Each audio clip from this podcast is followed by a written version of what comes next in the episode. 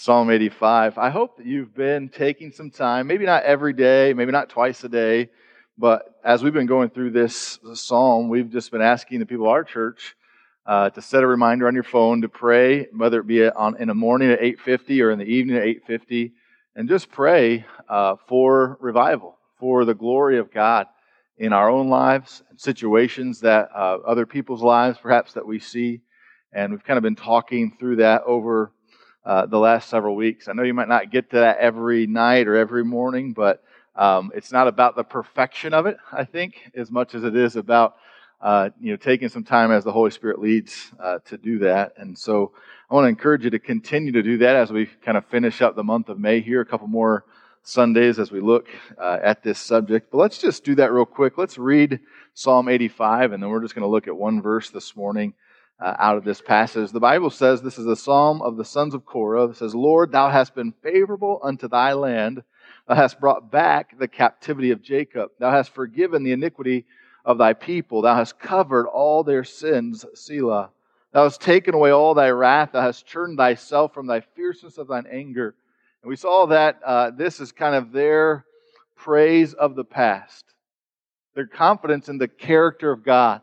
This is who God is. This is how He works. That's what He's done. This is the stories we've heard of Him. This is our own experience of Him. And even in the moment of desperation, it may not seem like that, or that God's gone somewhere. He's gone on a trip, or He's took a vacation, or He's turned off the intercom and He can't hear what's going on. But as they cry out for revival, as they're not satisfied with the status quo, Uh, they call on the character of God. They praise God for His past, knowing and having confidence that the character He had uh, last year, a hundred years ago, a thousand years ago, is the same character that He has today. And then in verse four, we see that prayer for the present as the, the sons of Korah sing out and call the nation of Israel to sing with them. Turn us, O God of our salvation, and cause thine anger toward us to cease.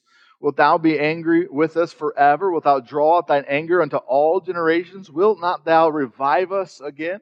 And to all those questions, the answer is a very much implied yes. God, you know, God will revive you again. And no, He's not going to hold His anger forever. That's not who our God is. In fact, He's the opposite. The Bible phrases it this way: God's slow to anger. Okay? Sometimes we get the misconception that the God of the Old Testament is just some angry God who's always offing nations as they've offended Him. But God has every right to do whatever He wants. But what we'll see if we truly read the subject of anger in the Old Testament is God's a lot less angry than we might think Him to be. He's slow to anger. He's merciful. He's gracious. His character that was that we see in the New Testament is the same God, same character that He has uh, in the Old Testament. And God is ready and willing uh, to save. They pray, turn us.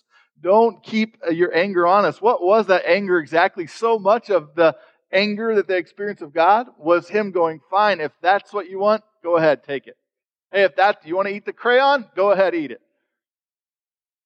And they figured out, man, this is miserable. Man, we don't like this. God, turn us back to You. God, take us away from Your anger. You gave us exactly what we wanted, and we hate it because it's not You, and it doesn't satisfy. In verse seven, show us mercy, O Lord, and grant us salvation. I will hear what the Lord will speak, for He will speak peace unto His people and to His saints, but let them not turn again to folly. And that's what we looked at last week. This week, we're going to just consider verse nine, where it says, surely His salvation is nigh them that fear Him, that glory may dwell in the land. That's where we got the phrase or the, the, the theme title for this series, that glory may dwell in the land. This psalm is a psalm uh, that is for those who are not satisfied with the status quo. We look at a relationship minus the glory of God, and we say, man, something's got to change. Something is needed there. We see a family situation over there down the street and think, oh, how painful that is, how hurtful that is, how horrible that is. Something has got to change. And sometimes we look at our country and people uh, get up in our uh, in, in politics and say, what we need is more money. What we need is more education. What we need is someone to fix the situation. We need another, you know, effort on this thing or another initiative. But the reality is what will really fix those situations is not more finances thrown into the mix. It really is the glory of God. It's His manifest presence. It's His public display of His holiness. What really will fix that situation? What really will fix that marriage? What really will fix your parent? What really will fix your child? What really will, will fix that thing going on at work is when the glory of God shows up. You know, it's true even for our church. Sometimes we're tempted to rely on the arm of the flesh, to trust in chariots and horses. But what the Bible calls us to and what the sons of Korah are calling us to uh, is to trust in the name of the Lord. That we're praying and seeking Him, and here we have uh, this promise of presence. This is what we're going to look at today in verse nine, where it says, "Surely His salvation is nigh them that fear Him, that glory may dwell in our land." Now we have a baptism today, and we're going to fit all that in the regular time. So I've, I'm, I see the clock. It usually means nothing to me. Today it means something. And so uh, we have next week to wrap this up if we don't get there. But I just want you to see this this morning, the promise of presence. The promise of presence. Here's the verse says, "Surely His salvation is nigh them that fear Him, that glory may dwell in the land." There's a promise here from God for His presence to be. I know sometimes it feels like God is distant. Sometimes it feels like God is far away. Sometimes it feels like we pray and God doesn't hear.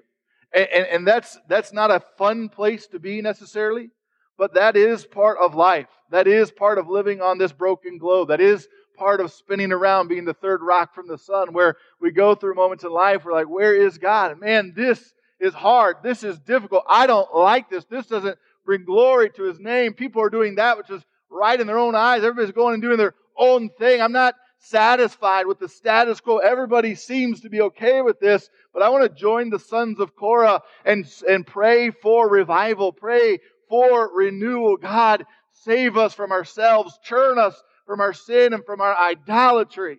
I'm so thankful we have a God that says, surely, surely His salvation is nigh them. The promise of presence. I want you to see the certainty of the presence or the glory of God. It says, surely His salvation is nigh them. It's near to them. It's right there. This is a this is a promise that we can take to the bank. Just like any other promise in the Bible, the, the Bible tells us that surely His salvation is near. Sometimes when we're not rooted in grace, we kind of think that God's salvation is like seventeen good things away. Or man, I've got to go to church eight Sundays in a row before I can get uh, God to fix my problem. But no, the reality is, is God's salvation is near.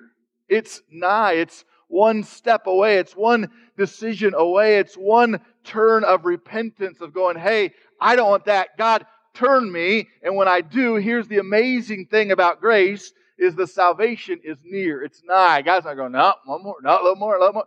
He, he's not trying to make us prove our faithfulness because uh, we don't have any anyways. That's why Jesus died on the cross and gave us His faithfulness. There's a certainty this salvation. The answer is right in front of our nose. God is always nearby. The perception might be that He's far away, and from our perspective and feelings, it can be sensed uh, to be that way, but rescue is real close. There's a certainty. There's a certainty of salvation. It's nigh. But I also want you to see, secondly, there's a criteria for presence. There's a criteria for presence, and it's this. Salvation is nigh them that, what's the Bible say? Fear Him. That fear Him. You know, we could define the fear of God as the acute awareness, keenly aware, the reality of God in my life that motivates me to honor, obey, love, and respect Him. I'm acutely aware that my mom and dad are here today. They hate, oh, they just, my mom went, she didn't want me to point them out. They're here. My girls are getting baptized at the end of the service, uh, and they're here. I'm, I'm aware of that. I've already said three words that my dad's going to get on to me after the service. I'm just very keenly aware, not really. I'm aware of that. And you know, honestly, their presence here today, it motivates me in, in a way to Maybe maybe I might say things a little different. I won't use any cuss word. No, I'm just kidding. I, I, you know, I might say a little different because they're they're here today, or I might behave a little differently when we go to lunch this afternoon. I might not, you know, spit paper wads or anything like that. And I, I'll behave myself because I'm acutely aware of their presence. You know, here's the certainty of God's presence in your life. It's, it, it hinges on the criteria, the criteria of you fearing Him, being aware that He's here. He's there, whether you are aware of it or not. But His presence into your life, His glory in your life, His manifest presence uh, into your the day-to-day things and that relationship and that situation and that need for wisdom and that step of faith, uh, it hinges on our acknowledgement of Him. It hinges on our faith response to saying God is real. Uh, he is, and He's the rewarder of them that diligently seek Him. There is a criteria for having God's presence in our life and experiencing it, it being real and tangible. It is that we would, in fact, fear Him. A faith response to the reality of the Father. Seek, and you will find. Want the truth, and you will find it. If you, if you search for all your life, sometimes we go, I can't find God anywhere. I can't seem to know where He's at. I can't seem to know what's going on. And sometimes we're like, it's like a, a bank robber looking for a policeman. I just can't find a policeman anywhere. Well, it's because they're not really looking. And the truth is, and a lot of the people in Israel and the, the sons of Korah are calling them to repentance and revival. They're saying, hey, uh, God's glory can be here. His presence can be here. His reality. There can be revival in the land. And what they're calling people to is to realize that God is is reality, that He is there, and wanting that and inviting that and looking for that and seeking after that. Look, God's not in the business of helping His competition. You got other idols, other gods in your life. God only goes where God is the only God. He's not playing second fiddle to the idols of this world. He's not helping out or placating or, or kind of pampering your need for something other than Him. His presence is promised. But the criteria is that we would, in fact, fear Him. Thirdly, I want you to see the cause of presence. Why? Why is God's presence so important to Him? Why is God's presence so important to us? Why is it so necessary? Couldn't we just get along with the status quo? Couldn't we just, aren't we fine the way that it is? I mean, this is just kind of good enough, and we've seen some things, and we've experienced some things, and this isn't that bad, and we could look down the street and find something worse or find something that's not as, as good. So why the fuss? Why why the prayer? Why the, uh, the the dissatisfaction? Why the stirring? Why the call to revival? Well, it is this little phrase here in verse nine, it says, that glory may dwell in the land. When I look around in Israel, I see people doing their own thing. I see people attempting to be satisfied in so many other things except for the God of the Bible. And the hard part about that is that it doesn't really work for them. It doesn't really satisfy them. They think it does, and the, the devil works overtime to deceive people. Oh, this is what you want. This is what you need. This is what's good. Oh, man, this is great. And it does for a little time. It the pleasure of sin lasts uh, for a season, but then uh, it calls us out uh, to pay for uh, the sin and to take on the consequences, and we realize that it comes up lacking. God's desire is that glory would dwell in the land. God is for His glory, His manifest presence. God wants to be seen, felt, known, and heard in your home. God wants to be seen, felt, heard, known in your workplace. God wants to be seen, felt, heard, known at the gym. God wants to be seen in your private life. He wants to be heard in your private life. He wants to be seen, known, experienced, felt, and heard as we gather as a church uh, around His Word. God is for His glory because uh, ultimately, uh, one of the reasons I would say this is because it's for our good. We were created to bring glory to His name. We were created as the image bearers of God to display His glory. as a king of ancient times would conquer lands and set up statues of himself so that his new subjects could look on and go, that's our guy. That's the guy we worship. That's the guy we follow. That's the guy we listen to. That's the guy who's in charge. So human beings were created to be those image bearers of the King of Kings and the Lord of Lords, the Creator of the universe. It is better for humans that glory dwell in the land. Would it be better for humans to be in the dark about what's right and wrong? Man, it doesn't take too many scrolls up and down TikTok or Facebook stories to see that people got issues. To see that our country no longer really has a, a viable grasp on what's right and what's wrong. Or they, you know, they think they do, but it's just arbitrarily made up to their group of friends and what they think. There's no morals, no moorings for life anymore, no bearings that we can grab a hold of and say, this is truth, this is right, this is God. Is it, is it good? Is it right? Uh, is it helpful that mankind dwells in this kind of darkness? To never experience love or friendship or kindness or mercy or help or goodness or joy or forgiveness or restoration or hope? And I think the answer to that question is no. One of the reasons that God would desire us and promise His presence for those who would fear Him is so that His glory could dwell in the land. Now, how exactly is that supposed to happen? It's almost, you know what, it'd be a good idea if God had like these little statues that He could place around the world that would give off this five-star review that God satisfies, that God's amazing.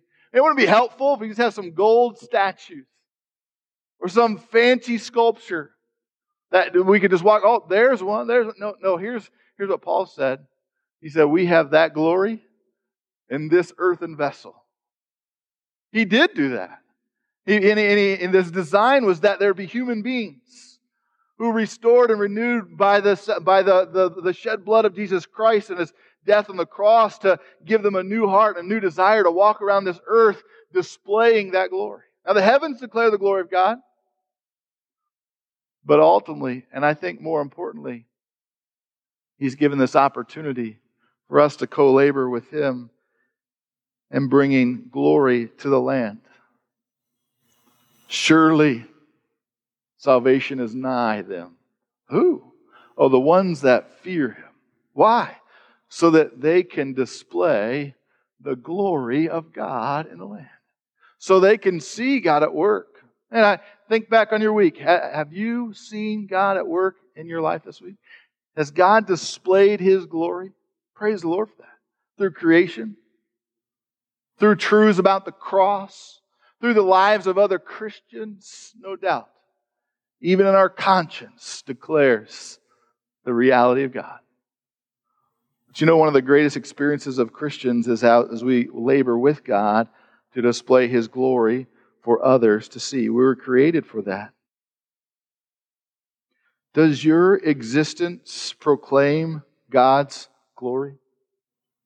God, would you work? God, would you move? God, would I see it more? God, would you then use me so that there's some glory that dwells in that part of the land, and that part of the land, and that part of the land. That glory may dwell in the land. What does our existence proclaim? What does your existence promote? If I got my math right, God's going to give you seven days this week. Hopefully we all make it to the end. Never know. You'll promote something this week. Your life and your words and your thoughts and your actions and where you throw down your money or how you throw down your money and how you throw down your time and what you do. It's going to proclaim to people that are looking on, your children, your spouse, your coworkers, your family, people don't even know you. It's going to tell them something about who your God is. Glory can dwell in the land.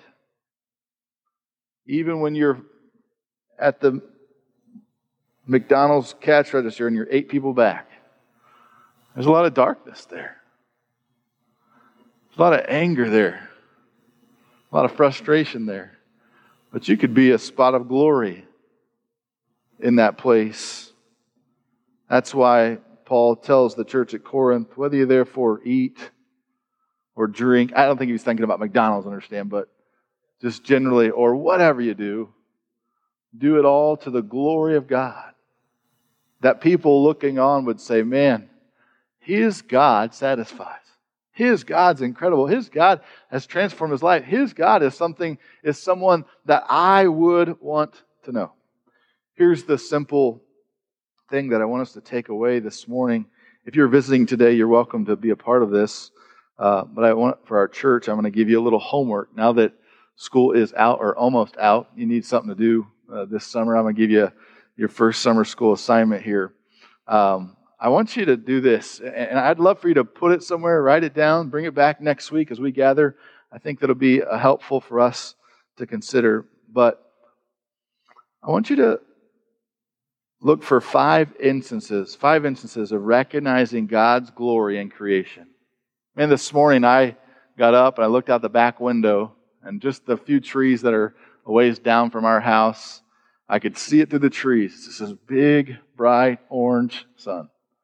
And no clouds. I just I just I went downstairs, went outside in the backyard, and I just had to, I just got to stand there until it kind of kind of came up over the top of the trees, and just to watch it. You know, I hope that it dawns on you that that sun is from God, that it was created by God, sustained by God. Perhaps this week you would take the time to purposely, intentionally recognize at least five times where we see the glory of God in creation. There's God's presence, public on display, His transcendence above all else. The second thing, so I want you to look for five instances of God revealing His glory to you personally. It may be as you read your Bible this week and the Holy Spirit just says, see that? Here's this truth for that thing you're going through. You know, it's just that like that God moment, if you will, of when it's like, man, this is so from the Lord.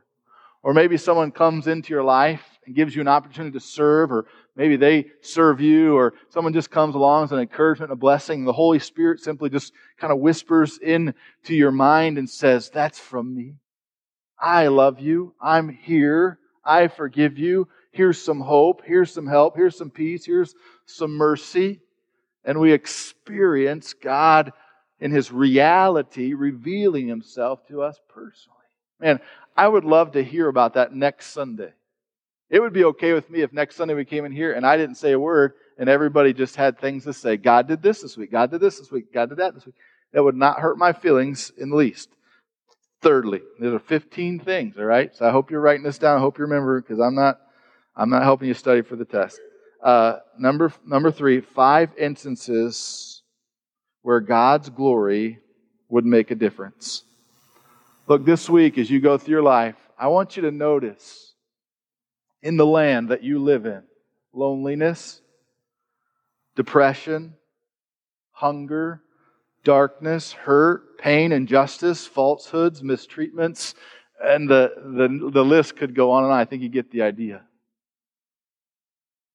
And just consider for a moment, what would fix that situation is ultimately the glory of God. Now, how would God show up? It may be that God would say to my spirit, hey, take the five dollars out of your pocket and go give it to the guy so he can buy lunch. Like if Jesus was in charge and Jesus was in the car with you, he might he might decide, hey, we're gonna we're gonna help that guy. Or if Jesus was in your office, something was going on under the table and it's a problem. You know, how would Jesus light up that room? And, and understand what I mean by light up in the in the positive sense, not the you know negative sense of that. You don't have to do anything about it this week unless you want to. Unless the Holy Spirit tells you to, and you better listen to Him instead of me. But just five instances where you could go, whoa, the kingdom of this world is rough. The kingdom of this world, their citizens treat each other horribly. Man, that is so deceptive. That is so wrong. What that situation needs is the glory of God. Could we do that this week? Just recognize His glory in creation. His glory to us personally, and then His glory in our everyday life, or his, places where His glory could be could be helpful